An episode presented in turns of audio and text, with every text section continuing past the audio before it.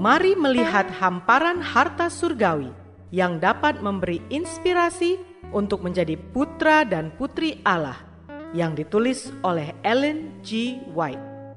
Melalui renungan pagi ini, kita akan mempelajari nasihat yang menguatkan dan memberi semangat untuk memperbaiki karakter kita.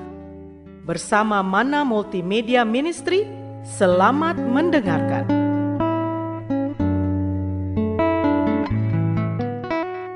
Shalom, selamat pagi saudaraku. Renungan pagi kita hari ini, 19 Juli, berjudul Kita Memerlukan Lebih Banyak Kaleb dan Yosua. Bersama saya, Johannes Ruhupati. Ayat intinya diambil dari bilangan 13, ayat 30.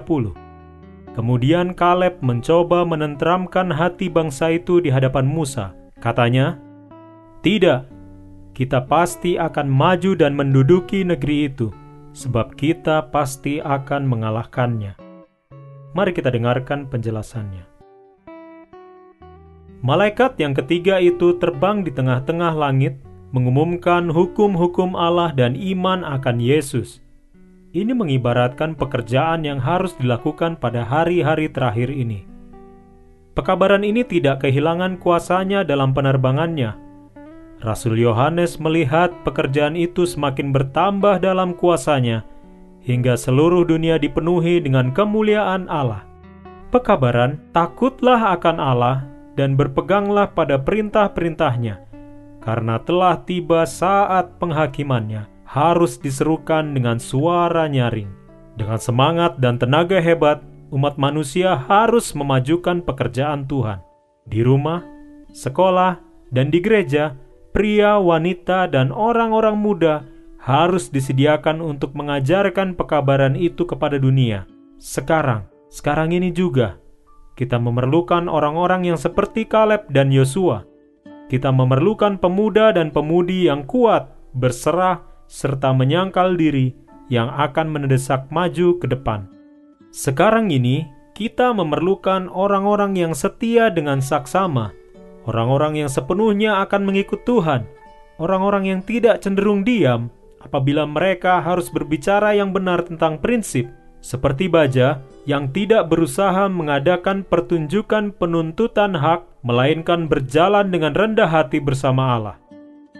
Orang-orang yang sabar, baik, suka menolong, sopan santun, yang mengerti bahwa ilmu permintaan doa haruslah melatih iman dan menunjukkan perbuatan yang akan mengatakan kemuliaan Allah dan kebaikan umatnya. Mengikut Yesus menuntut pertobatan segenap hati pada mulanya dan pengulangan pertobatan ini setiap hari. Saudaraku yang dikasihi di dalam Tuhan, iman Kaleb pada Allah lah yang memberikan kepadanya keberanian yang menjaga dia dari takut akan manusia dan menyanggupkan dia berdiri dengan berani dan pantang mundur dalam membela kebenaran. Oleh bersandar pada kuasa itu juga, yakni jenderal tentara surga yang hebat, setiap serdadu salib yang benar boleh menerima kekuatan dan keberanian untuk mengalahkan segala rintangan yang tampaknya tidak dapat diatasi. Doa kita hari ini. Terima kasih Bapak oleh karena Engkau masih mengasihi kami sampai pada hari ini. Kami boleh dibangunkan dengan badan yang segar dan penuh dengan damai sukacita. Ini semua terjadi oleh karena firman indah yang selalu kami dengar dan kami renungkan setiap pagi. Melalui renungan pagi ini, kami diingatkan kembali bahwa kami semua adalah anak-anakmu yang engkau sangat kasihi, yang adalah merupakan agen-agen surgawi yang kau utus ke mana pun saja untuk menyebarkan akan kabar indah, yaitu kabar keselamatan.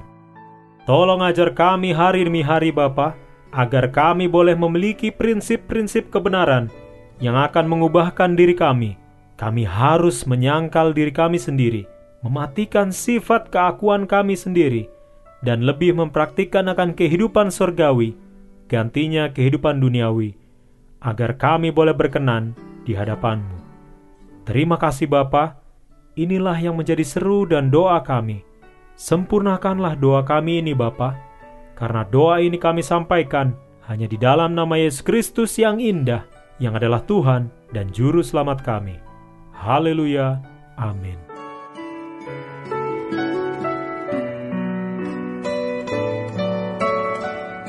Demikianlah tadi pembahasan tentang menjadi putra dan putri Allah. Semoga firman Tuhan hari ini menjadi berkat bagi Anda. Sampai jumpa, Tuhan memberkati.